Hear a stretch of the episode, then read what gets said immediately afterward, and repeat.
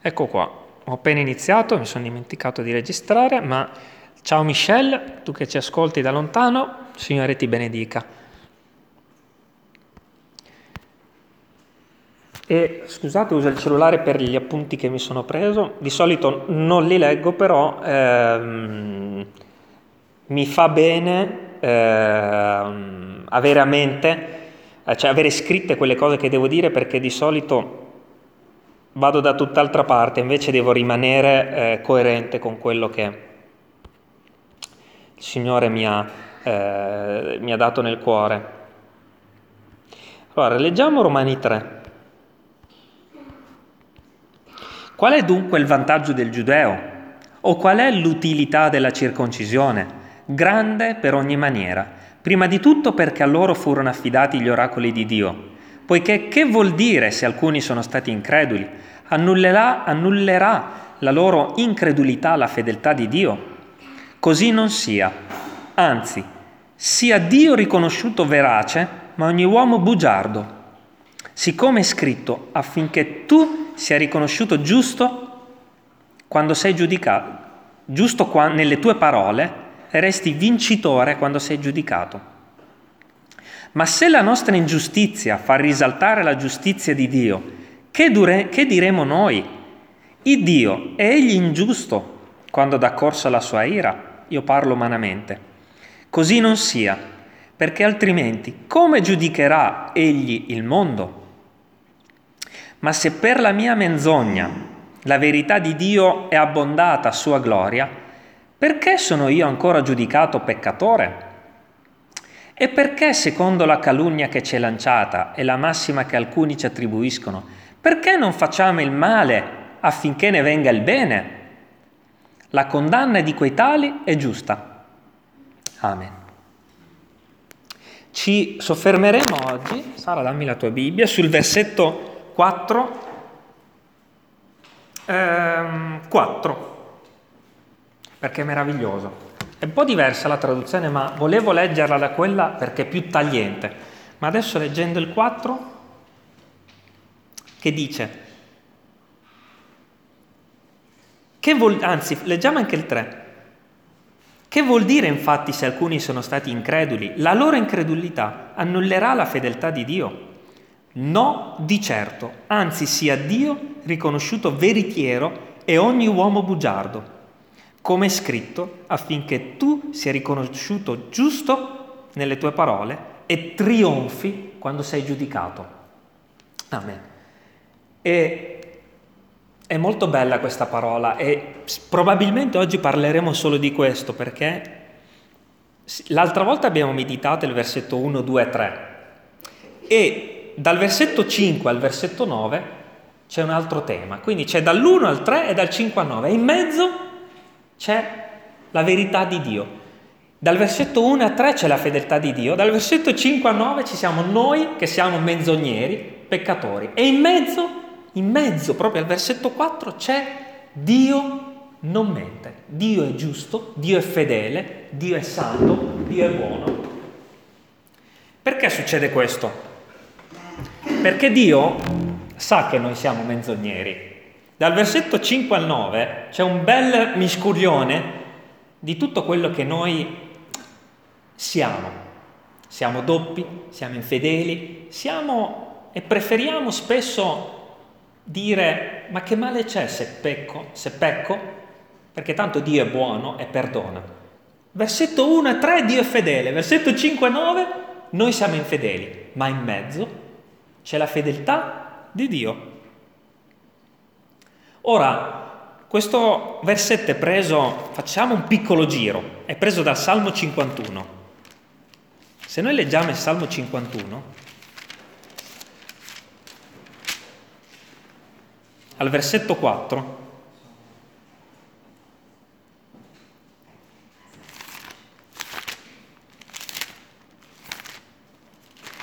È un po' diversa qui la traduzione, guardiamola assieme. Eh?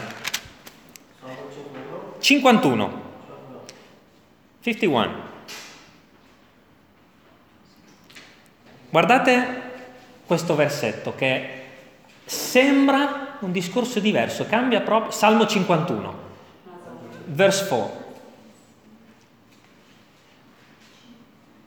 51 è molto bello perché le traduzioni sono effettivamente diverse.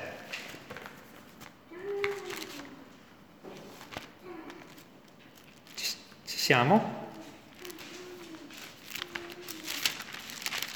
Salmo 51, versetto 4. Ho peccato contro te, contro te solo. Ho fatto ciò che è male agli occhi tuoi. Perciò sei giusto quando parli e irreprensibile quando giudichi. Perciò tu sei giusto quando parli ed irreprensibile quando giudichi. Vedete che la parola, la parola di Dio è come un cerchio perfetto che si chiude. Perché l'uomo ha bisogno di dire queste parole? Ho peccato, tu sei giusto e irreprensibile quando giudichi. Perché abbiamo bisogno di andare davanti a Dio in questa maniera dicendo ho peccato, ma tu sei giusto? Perciò tu sei giusto quando parli e irreprensibile quando giudichi. Allora, immaginiamo questa scena. Dio è seduto in un, in un tribunale e noi siamo gli imputati. Noi siamo gli imputati che davanti a Dio sono ingiusti. Che caratteristiche deve avere Dio? Un giudice su questa terra che caratteristiche deve avere? Deve avere una giusta legge, deve essere imparziale, deve giudicare rettamente, senza avere favoritismi. E c'è una terza caratteristica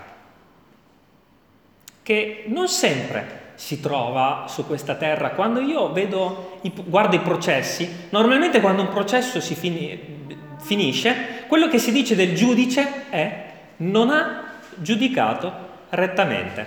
Fateci caso, i processi su questa terra si concludono sempre con un appello. C'è sempre l'appello di coloro che si ritengono, eh, ritengono di essere stati trattati ingiustamente. Ma con Dio, quando noi siamo davanti a Dio, è un po' diverso perché Dio innanzitutto vede cosa hai nel cuore. Vede dentro, lo sa cosa hai dentro. Sta giudicando secondo quello che hai dentro, non secondo quello che hai fuori. E quindi Qual è il punto di questo discorso? Che Dio è giusto e lo sanno tutti. Dio giudica secondo una giusta legge, però cos'è che manca? Manca che il mondo non lo riconosce giusto. Dio vuole essere riconosciuto giusto. Quello che manca nel mondo attuale è che Dio non è riconosciuto giusto. Infatti se ci fate caso, se parlate con la gente, quando eh, vive qualcosa nella vita, quello che dice è Dio è stato ingiusto nel farmi del male, nel farmi questo, nel togliermi, nel fare questo e quest'altro. Quasi mai si sente dire da un non credente, ma anche dai credenti, che Dio è stato giusto. Quindi il terzo punto che manca, Dio ha tutto, Dio è giusto, la legge è giusta, lui è imparziale, quello che manca nelle nostre vite è riconoscere Dio giusto, che ha fatto bene, che è stato preciso. E quello che dice anche nel Salmo 51 è perciò tu sei giusto quando parli ed irreprensibile quando giudichi. Se voi ci fate caso, noi facciamo molta fatica ad ammettere che Dio è stato giusto. Facciamo molta fatica, anzi quello che diciamo normalmente è che Dio si è sbagliato, ma Dio è giusto. E guardate che è questo quello che mi ha fatto riflettere, che in un qualche modo Dio si aspetta che noi sulla terra, riconoscendo Dio giusto, diamo gloria a Lui. Se un giudice non viene riconosciuto, giusto, non ha gloria. Non ha gloria. Ma quando un peccatore sulla terra si ravvede, riconoscendo che Dio è stato giusto. La gloria va tutta a Dio. Finché Dio non viene riconosciuto giusto, non ha gloria. Non c'è giustizia per i cieli. Non c'è, non c'è gioia, non c'è, non c'è niente. Dio vuole essere riconosciuto giusto. È questo, è questo quello che manca nelle, nella mia vita spesso. Fate, fate questo esempio nella vostra vita voi stessi per quello che concerne la vostra vita. Quando Dio vi fa vedere un peccato, quando Dio vi fa vedere un peccato nella vostra vita e voi ammettete che quello è un peccato, Dio viene riconosciuto giusto? Sì. La gloria va a Dio? Sì. Quindi quando Dio prende gloria, quando Dio viene glorificato, quando noi diciamo sì, è vero, io ho peccato. In quel momento preciso Dio viene riconosciuto giusto.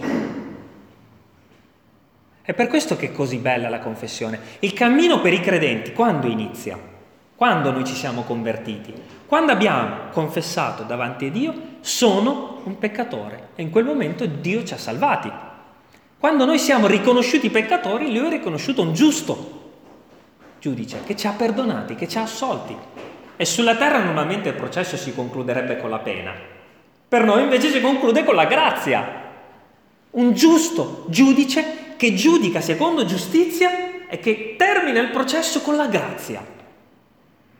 Grazia, quindi noi vediamo la confessione come ci richiudiamo dentro un gabbiotto con un prete o qualcuno e diciamo Signore, ho peccato, ho fatto questo, ho fatto, e facciamo tutto l'elenco di quello che abbiamo fatto di male. Dove voglio arrivare? Che la confessione noi la vediamo come un peso, come qualcosa che dobbiamo fare contro la nostra volontà. Ma la confessione è una cosa bella, Bella, è bello svuotarsi davanti a Dio, è bello confessare, è bello dire, Signore, io sono un peccatore e tu sei giusto. Io sono un peccatore, ho sbagliato tutto nella vita, ma tu non hai sbagliato niente. Tu sei perfetto e in quel momento non c'è la condanna, c'è la grazia. E questo è quello che ne, ne, nelle cose spirituali cambia rispetto alla terra rispetto ai giudici terreni in questo mondo. Il giudice terreno, io sono un giudice, tu hai sbagliato, tu hai sbagliato, tu hai sbagliato. Il Signore invece ci dice, questa è la Bibbia e questa è la mia parola. Tu, secondo la mia parola, sei un pazzo, sei un criminale, sei un ladro, sei un assassino. Come ti ritieni? Colpevole. Benissimo, io ti salvo. Tutto il contrario della, giu- della giustizia moderna dei giorni nostri. Colpevole, colpevole, colpevole. E quello che dice che siamo colpevoli è questa, colpevole. Ma nel momento in cui noi diciamo davanti a Dio, sono colpevole, perdonami, giustizia è fatta. Io ti assolvo. Ecco perché dice il Salmo 51, io confesso affinché tu sia riconosciuto giusto quando parli e irreprensibile quando giudichi. In poche parole, noi confessiamo perché? Perché Dio ci fa grazia. Cioè la confessione non implica una condanna, la, comp- la confessione implica giustizia, liberazione. Ecco perché Romani dice affinché tu sia riconosciuto giusto nelle tue parole e trionfi quando sei giudicato. Sono un po' diverse le parole se ci fate caso. Perché? Perché a Dio non è mai interessato, non è mai interessata la lettera, la precisione, parola per parola. Questa versione Paolo l'ha presa dalla Bibbia dei 70, una versione un po' diversa, che prendeva l'essenza della parola di Dio, non la lettera. E infatti nel Salmo 51 dice che è Dio che giudica. Qui in Romani dice che Dio è giudicato. Perché? Perché quando, se ci fate caso anche nei processi, quando il giudice giudica, è comunque giudicato da tutti quelli che sono seduti per vedere se ha fatto bene. Quindi la traduzione in realtà sembra diversa, ma dice la stessa cosa, che un giudice viene altresì giudicato. da quelli che lo ritengono giusto. Ma la confessione implica salvezza, non condanna. Sulla terra quando noi andiamo in tribunale, colpevole, in cella. Con Dio, colpevole, nei cieli, salvo per l'eternità. Quindi, in poche parole, cosa aspettiamo a confessare quando Dio ci dice che siamo peccatori? Perché aspettare tanto tempo? Se Dio dice peccatore, salvato. Peccatore, salvato per l'eternità. Non c'è bisogno di aspettare tanto, no? Infatti, se la parola, la parola, la parola eh, non, confessione non descrive bene quello che eh, il greco a quel tempo voleva significare. C'è una parola, non ho molto tempo di eh, raccontare questo, però la parola confessione in realtà, se guardiamo al greco, significa omologazione. In realtà. Sì, eh, questo fa riflettere molto perché io penso che, ad esempio, tu Pietro omologhi tante caldaie. Cioè, o no? Tu hai un determinato eh, hai delle regole da seguire e dici quella è la norma, no? Giusto? E che cosa dici quando metti, quando metti un timbro su un'omologazione? Tu dici, in pratica, questo è corretto. È come mettere un timbro. Questo è giusto, questo è corretto secondo dei parametri. Cioè, quello che, eh, quello che questo, se io devo omologare questo a questo, deve, deve avere le stesse caratteristiche deve essere conforme. Infatti la confessione di peccato che cosa fa? Omologazione.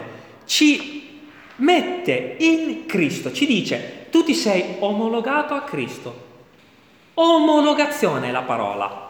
Confessione sembra brutto, perché, perché nella storia la confessione è diventata un elenco di peccati, un elenco di quello che noi abbiamo fatto di male davanti a un prete davanti a qualcuno che ci giudica, ok? Ma in realtà la confessione è una cosa bella. È questo che eh, il credente deve capire. La confessione significa omologarsi a Cristo, cioè sulla croce c'era Gesù, cioè un uomo condannato. Quando io confesso, io mi riconosco davanti a Dio un uomo condannato e mi omologo, mi omologo a Cristo, cioè io sono un peccatore condannato sulla croce, salvato per quello che Gesù ha provveduto per me. È un, è un concetto un po' difficile da introdurre, ma la confessione non è una cosa brutta, è una cosa stupenda, stupenda. Io mi omologo, cioè io non sono santo, non sono bello, non sono buono, non sono bravo, io sono un peccatore e mi omologo a quello che Dio pensa di me. Eh, sono cose che noi abbiamo nel corso degli anni storpiato completamente. Infatti una persona, se dici, se, se gli dite devi confessare il tuo peccato, la prima cosa che dirà è no, no, no, no, no, io non sono peccatore, non ho niente di sbagliato. È una cosa brutta la confessione per, per chi eh, non ha capito il sacrificio di Cristo, ma in realtà la confessione è una cosa bella, perché io mi omologo a Cristo. È una cosa stupenda, leggera, bella, omologarsi. Cioè sono un peccatore, ma Cristo ha pagato per me. Quello è lo stampo, è, quella è la, è la regola da seguire. Io sono in Cristo, salvo per l'eternità, omologato, perché Dio mi ha messo in Lui. E è straordinario perché il religiosismo ha cancellato tutto questo. Il religiosismo ha cancellato la bellezza di un peccatore che va a Cristo per essere perdonato. Erano, andare a Cristo significava Signore, io non ho niente di buono, perdonami. Invece l'uomo adesso vuole essere buono davanti a Dio e questo non è possibile. Non è proprio possibile. E Quindi dove siamo finiti in tutto questo? Che non volendo confessare i nostri peccati, inevitabilmente che cosa diciamo davanti al Signore? Signore, tu perdoni, tu sei buono, tu sei un giudice che perdona, quindi io posso peccare liberamente, posso fare quello che voglio della mia vita. Se tu perdoni e basta confessarlo, allora io confesso e continuo a peccare tutta la vita. Non funziona così. Non funziona per niente così. Confessare significa omologarsi e chi si è omologato al sacrificio di Gesù sulla croce vuol dire che non persiste nel peccare. Chi si omologa, chi confessa, smette di fare quello che faceva prima. Non fa più. Se io confesso ma continuo a fare, la confessione non era vera. Se io omologo qualcosa, quel qualcosa non fa più, non fa quello che è sbagliato, fa quello che è giusto perché è omologato. Quindi anche per capire se la confessione è vera, bisogna vedere se quel qualcosa che si è omologato fa o no quello che faceva prima o quello per cui si è omologato. Quindi una confessione vera, quando noi diciamo Signore, ho peccato,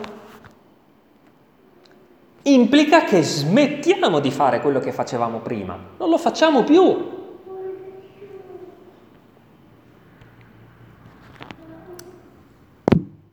Non lo so se c'è tempo, però vorrei leggere un passo che ci fa capire bene Prima Corinzi 3.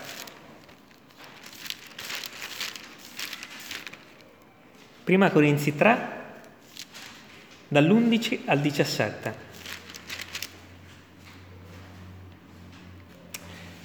Cosa succede? Che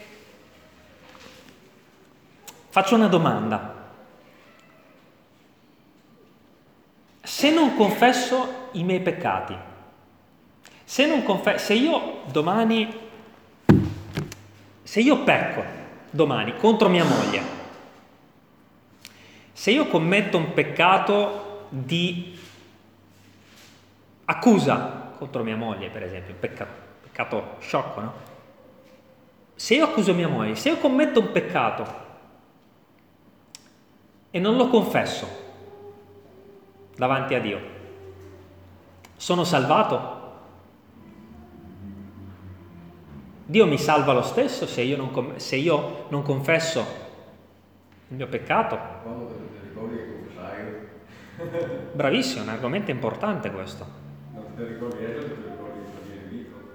Cioè, dov'è il lago della bilancia? Se io non confesso, o se confesso, cosa cambia nella mia vita?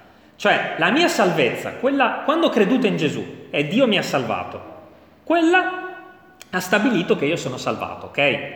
Ma se io durante il tempo di questa vita pecco, come mi devo comportare? Se io non confesso un peccato, continuo ad essere salvato, perdo la salvezza, Dio mi ama, non mi ama, cioè è importante parlare di questo perché abbiamo parlato del fatto che confessare è bello, è una cosa bella, non è una cosa cupa, chiudersi in uno stanzino nero. Confessare è bello, è una cosa che libera. Ma se io pecco davanti a Dio, la mia salvezza, la mia giustizia eterna, sapete c'è quel passo che dice, se la tua mano ti fa cadere nel peccato, tagliala, perché meglio per te è entrare nel cielo senza una mano che non entrarvi proprio. Eh? Cioè dice, se tu pecchi con questa mano, tagliala perché in cielo non ci entri. Fa paura, no? Una parola detta così. Se io domani pecco, io sono salvo, domani pecco e sono spaventato dentro perché per un peccato che magari non ricordo posso non entrare nei cieli. Dov'è l'ago della bilancia? Perché anche nelle chiese si fa molta... Eh, l'ago della bilancia viene spostato un po' di qua, un po' di là e non si capisce. Allora, la parola di Dio può rispondere ai nostri dubbi. Solo la Bibbia risponde ai dubbi, non io, non un uomo. Ok? Per cui leggiamo questa parola, che è molto importante. Poiché il versetto 11, prima Corinzi 3:11, e sta parlando di Qui è un caso particolare in cui dei ministri, ehm, cioè dei, degli uomini che conducevano delle chiese, si erano un po' sviati. Poiché nessuno può porre altro fondamento oltre quello già posto, cioè Gesù Cristo. Ora, se uno costruisce su questo fondamento con oro, argento, pietre di valore, legno, fieno, paglia, l'opera di ognuno sarà messa in luce, perché il giorno di Cristo la renderà visibile, perché, perché quel giorno apparirà come il fuoco e il fuoco proverà quale sia l'opera di ciascuno. Se l'opera che uno ha costruita sul fondamento rimane, egli ne riceverà ricompensa. Se l'opera sua sarà arsa, egli ne avrà il danno, ma egli stesso sarà salvo, però come attraverso il fuoco. Ok? Qui, sta parlando di uomini che peccavano, anche nella Chiesa, commettevano dei peccati, probabilmente se ne accorgevano, probabilmente no. Quello che descrive questa parola è, se io sono salvo, se io sono un credente e pecco, cosa succede alla mia salvezza eterna? Questo è importantissimo, è importante parlarne anche nella Chiesa. Cosa succede? Ebbene, vi ricordate il passo di prima? Se la tua mano ti fa cadere nel peccato, tagliala, perché se no in cielo non ci entri. Qual è il punto? Se noi prendiamo alla lettera il fatto che noi dobbiamo smettere, il tagliare la mano significa eh, togliere quella cosa, evitare di peccare perché tu non entri in cielo. Se noi prendiamo questo passo alla lettera, noi ci seguiamo tutti, eh?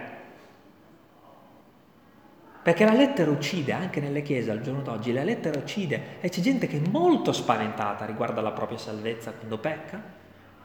Occorre parlarne di queste cose, perché a forza di toglierci un occhio, un braccio, un piede che ci fa peccare, noi siamo spaventati tutti i giorni. Quel passo lì, il tagliare la mano, perché se no in cielo non ci entri, riguarda solo e semplicemente Taglia via da te il peccato e nasconditi in Cristo Gesù. Sii salvo. Taglia il peccato dalla tua vita, cioè ravvediti, pentiti dei tuoi peccati e posizionati in Cristo, perché lì non ti toccherà più nessuno. Perché se no, il credente, io pecco tutti i giorni. Io pecco tutti i giorni. Se io continuo a segarmi qualcosa, non ci resta niente della mia vita. Se io smetto di usare il cellulare, o smetto di guardare la tv, o smetto di fare questo, smetto, smetto, smetto, non resta più niente. Non si tratta di questo. Tu peccherai continuamente. È una questione di natura. Chi è salvo in Gesù Cristo ha una salvezza, abbiamo letto qui, eterna, intoccabile e non si cancella. Un peccato non confessato implica che io avrò un giudizio da parte di Dio e sulla terra e nel cielo, perché l'opera mia dice, entrerai nel cielo come eh, arso dal fuoco, cioè non ti porterai in cielo niente, non, non avrai pietre preziose, non sarai trattato come tratterò quei figli preziosi che mi hanno onorato, ma la tua salvezza è intoccabile. Piuttosto dice la parola di Dio, se tu non confessi i peccati, chiediti bene se sei veramente salvo Scusa se parlo molto veloce, Reza. Scusa. Cioè, è una questione di natura, natura. Il credente smette di peccare, non pecca. Smette, c'è stato un punto nella sua vita in cui il Signore gli ha parlato, lo ha salvato e da quel momento in poi, in poi se pecca, dice Signore ho peccato. Domani peccherà in un'altra maniera, Signore ho peccato. Cioè è una natura nuova. È una questione di vita. È una questione... Infatti la parola di Dio fa questo esempio eh, riguardo a una pecora o a un cane. In alcuni casi anche un maiale. È, è brutto usare queste parole, però... Allora, avete mai visto una pecora rotolarsi, rotolarsi nel fango? No. Quindi è una questione di natura. Il credente peccherà sempre, ma un peccato oggi, un peccato domani, un peccato confessato, liberato ancora salvato. Mi ostino, voglio ribellarmi e condurre la mia vita male, ne, per, ne pagherà le conseguenze sulla terra, ne pagherà le conseguenze nel cielo, nel senso che non avrai quella corona piena di pietre preziose che il Signore ti darà, sarà un po' meno ricca, ma sei salvato per l'eternità perché i doni di Dio sono senza pentimento. Però attenzione, dice anche, se tu continui a peccare, chiediti bene se sei una pecora, perché è una questione di natura. E infatti dirà, il maiale, il cane, il cane sta bene nel suo vomito, dice la parola, il maiale continua a rotolarsi nel fango. Chiediti piuttosto, sono una pecora o sono un maiale? Eh, perdonate le parole, ma quello che dice la parola di Dio. O un cane. Perché la pecora, quando cade nel fango, cosa fa? Che schifo il fango, confessa, si lava. È una questione di natura. Un peccato commesso da credente non può cancellare l'eternità, non può in nessuna maniera l'eternità per i figli di Dio è intoccabile, non si tocca. E il diavolo proverà sempre ad accusare i figli di Dio dicendo hai peccato, quel peccato lì non ti salverà. Volete un esempio? di un peccato grave che Dio ha perdonato? Vi ricordate di Davide? Davide, King David. Davide ha assassinato un uomo e ha preso sua moglie. Anzi, prima ha preso la moglie, mentre l'uomo era in vita. E poi ha ucciso anche l'uomo. Davide è scritto nella parola di Dio che dopo aver confessato, perché un credente si lava dai suoi peccati, infatti quel Salmo 51 l'ha scritto Davide, ho peccato, tu sei giusto, io ho peccato. Davide era un uomo gradito da Dio, perché confessava, perché era a volte un pazzo, a volte un disgraziato, ma confessava e Dio lo lavava, lo purificava e conduceva ancora una vita ricca. Ora, Leggiamo una parola tosta. Prima Corinzi 6, 9, 11.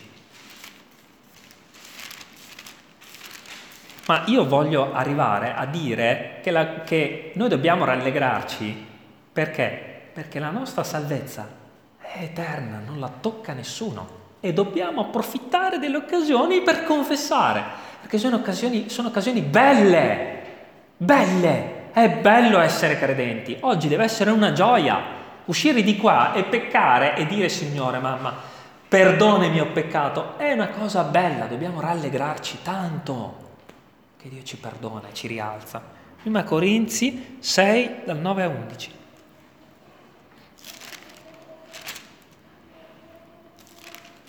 È una parola dura, molto dura, però per eh, sigillare quello che abbiamo detto oggi Occorre leggerla perché un credente smette di fare certe cose e se cade in uno di questi peccati si rialzerà confessando. Non vi illudete, né fornicatori, né idolatri, né adulteri, né effeminati, né sodomiti, né ladri, né avari, né ubriachi, né oltraggiatori, né, rapine, né rapinatori erediteranno il regno di Dio. Abbiamo detto tempo fa che siamo tutti ladri, siamo tutti oltraggiatori, rapinatori, tutti non entreranno nel regno di Dio. Quindi questa parola in pratica sta dicendo io stesso non posso entrare nel regno di Dio. Ma aggiunge al versetto 11, tali eravate alcuni di voi, ma siete stati lavati, siete stati santificati, siete stati giustificati nel nome del Signore Gesù Cristo e mediante lo Spirito del nostro Dio. Tradotto, un credente può cadere nel fango perché la pecora camminando, giocherellando, può cadere nel fango, ma agli occhi di Dio tu sei una pecora, ricordalo, ricordalo. Tu sei una pecora e rallegrati di questo se hai creduto nel nome di Gesù. Se, è, se, sei stato salvato, se hai creduto che i tuoi peccati sono stati perdonati, ricordati che sei una pecora e che nulla può strapparti dalla tua mano. La tua eternità nei cieli non dipende da te, dipende da me. È assicurata. Nessuno la tocca. Se cadi in uno di questi peccati, perché ci cadiamo tutti, confessalo e rialzati. Ma dice anche che se persisti in uno di questi peccati, lo dice questa parola, non sei credente. Perché i credenti non fanno queste cose. Io vi posso dare una testimonianza. Io ho commesso alcuni di questi peccati per dieci anni da credente. Da credente. Ma essendo una pecora, un giorno il Signore mi ha detto, basta. Tu sei una pecora, queste cose, le pecore non le fanno. È una questione di natura. Dove voglio arrivare oggi? Che è bello essere figli di Dio, sicuri che la nostra salvezza è intoccabile. Chi la tocca? Se tu domani in Rezza pecchi, la tua salvezza è assicurata? Sì. Se tu pecchi domani, la tua salvezza, chi la tocca? Nessuno. Ma la coscienza ti dirà, Signore, ho peccato, lo confesso. Lo confesso, mi rialzo. Ma chi la tocca la mia salvezza? Chi la tocca? Chi mi può strappare dalle mani di Gesù Cristo? Nessuno. E l'altro punto che abbiamo toccato oggi è che confessare non è una cosa brutta, anzi ci libera dal peccato, ci fa grazia e Dio viene riconosciuto giusto e santo e buono.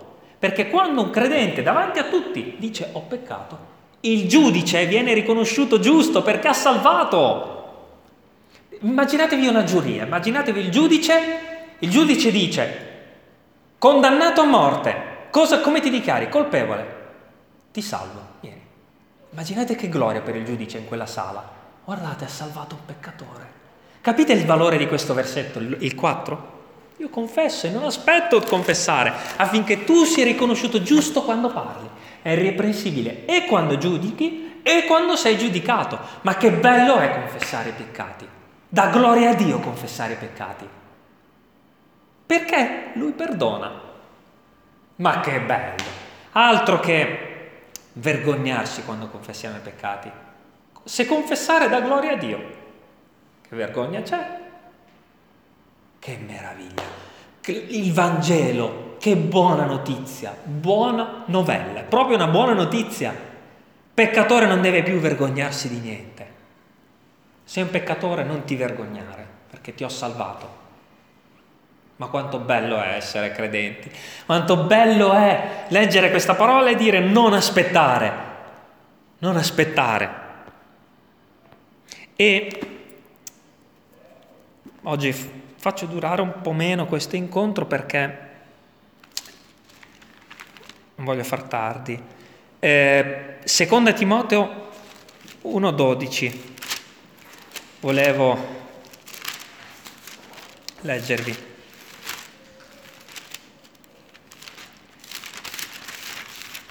Che bello. Seconda Timoteo 1, 12. La seconda parte di questo versetto, leggiamo anche la prima perché è compresa nel versetto, ma ed è anche per questo motivo che soffro queste cose. Ma non me ne vergogno. Scusami, eh, Marianne. Seconda Timoteo, 2 Timoteo, Timothy, 2 Timothy. Che bello. Esatto. Seconda Timoteo eh, 1, 12. Ed è anche per questo motivo che soffro queste cose, ma non me ne vergogno. Guardate cosa dice questa parola. Non me ne vergogno perché? Ancora, vedete che torna il non me ne vergogno? Chi si vergogna? Io non mi vergogno. E sono convinto che Egli ha il potere di custodire il mio buon deposito fino a quel giorno. Allora, che cosa dice questa parola? Sono convinto che Egli ha il potere di custodire il mio buon deposito fino a quel giorno. Cosa vuol dire? Che io ho un deposito su questa terra, che è il mio cuore. E nel mio cuore vive lo Spirito Santo. Ora, la potenza di custodire questo deposito noi non ce l'abbiamo. Noi non, posso, non possiamo custodire questo cuore. La potenza deve essere da qualcun altro. E la potenza, infatti, è da Dio, non da un uomo, non da un uomo. Io sono convinto che Egli ha il potere di custodire il mio buon deposito, cioè questo, il mio cuore, ma Lui lo fa. Riassumendo questi tre punti, Dio custodisce il mio buon deposito.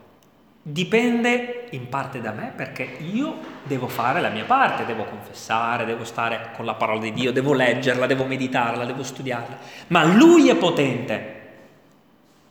Quindi, primo punto, Lui è potente da custodirlo. Secondo, la salvezza è intoccabile. Non la tocca nessuno. Chi è in Cristo è salvato per l'eternità. Attenzione, non scappa da Dio neanche se lo vuole. Se qualcuno di noi che ha creduto in Gesù Cristo volesse scappare da Dio, Dio non glielo permette. In nessuna maniera, tu sei mio, sei una pecora. La pecora torna nel gregge. Ci torna obbligatoriamente perché ti amo. Sei la mia pecora, torna nel gregge.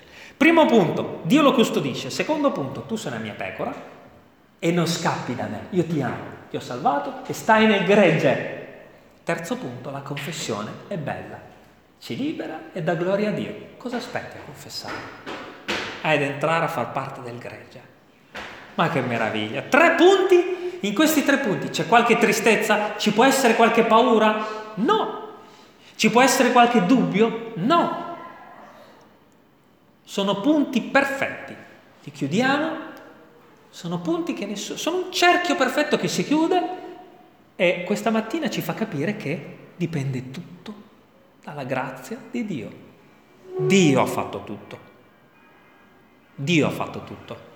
Noi abbiamo solo un giorno confessato sulle ginocchia del cuore, Signore, perdonami perché sono un peccatore. Il resto non lo tocca più nessuno. Quando il diavolo, a volte noi pensiamo, hai fatto questo, stai attento, ma che? Ma dove vuoi andare? Parola di Dio. Chi ci separerà dall'amore di Cristo? Sicuro per l'eternità. Guardate questi tre punti, bisogna ricordarli a volte al nostro cuore, dire la mia salvezza non la tocca nessuno. Salvati per l'eternità, confesso, Dio mi tiene nel gregge e Dio con la sua potenza mi tiene aggrappata a Lui. E chi ci spaventa? Chi ci separerà da Lui? Nessuno. Non so se si è capito quello che ho detto. A volte io devo riascoltare spesso i messaggi per capirli.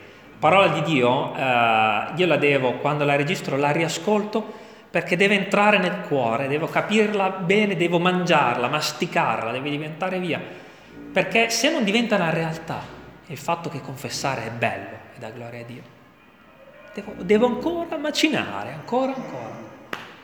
Quindi, cari fratelli, non abbiate paura, non, non abbiamo paura perché non dipende più da noi stessi, dipende da Dio. Da noi dipende come camminiamo sulla terra, come ci conduciamo, ma la salvezza è intoccabile, dipende da Dio. Alleluia, che il Signore ci ha perdonati, ci ha salvati e chi ci spaventa. anche quando abbiamo dei bisogni in questa vita. Siamo la pecora del gregge. Il Signore fa mancare il pasto alla pecora? No, ce lo glielo darà sempre. Aspetterà magari un po', ma glielo darà, darà tutto di quello ciò di cui hai bisogno, glielo darà. Mi fermo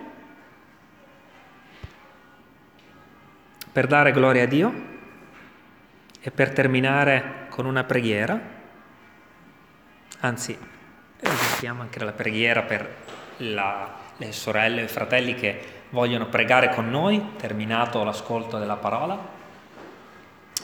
Se ci alziamo in piedi, preghiamo il Signore per quello che ci ha donato, che è intoccabile. Nessuno lo porterà via dalle nostre mani. Signore, ti vogliamo ringraziare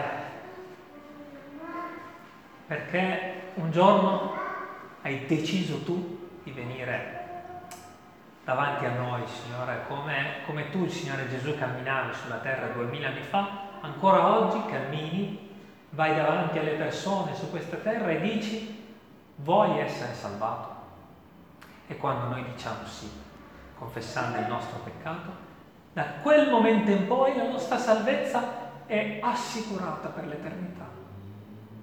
E se pecchiamo, ci rialziamo, perché confessiamo a te, Signore. Ed è anche bello quello che questa mattina abbiamo riflettuto, che la confessione è una cosa bella, ci libera e dà gloria a Dio. Dio è riconosciuto giusto, santo e misericordioso quando perdona. Signore, grazie, perché nessuno ci porterà via quello che tu ci hai donato, perché è un dono tuo. E i doni di Dio sono senza pentimento. Ti ringraziamo, Signore se questa parola dobbiamo ancora digerirla, perché io ci ho messo un po', aiutaci a masticarla e a digerirla per bene, affinché capiamo che confessare è bello, che non dobbiamo avere paura di confessare e che è bello altresì sapere che tu custodisci il nostro deposito. Vogliamo camminare in integrità su questa terra e dirti che pecchiamo continuamente Usciremo di qua e peccheremo ancora, Signore, ma lo confesseremo. La confessione è importante. Grazie, Signore, perché ci ami. Grazie perché ci perdoni. Grazie perché tutti di noi qui stamattina siamo santificati dal sangue tuo, Gesù. Prezioso, versato per noi. Continua a benedirci, a tenerci aggrappati a te. Te lo chiediamo nel nome di Gesù. Amen. Gloria a Dio. Sì, volevo, eh, volevo precisare una cosa riguardo all'altra volta, a quello che abbiamo discusso l'altra volta.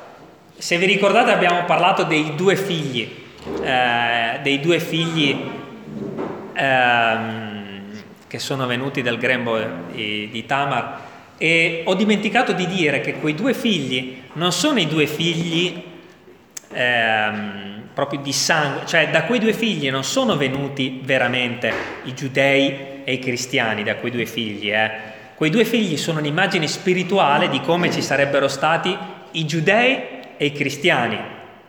Ma quei due figli sono un'immagine spirituale perché gli ebrei sono figli, eh, so, tre figli ha avuto Noè, Okay? Gli ebrei eh, sono eh, Sem, Cam e Yafet. Sem ha generato gli ebrei, Yafet siamo noi e Cam sono eh, tutti gli altri che popolano l'Etiopia, l'Africa e in genere. Quei due figli sono un'immagine spirituale dei giudei e dei cristiani.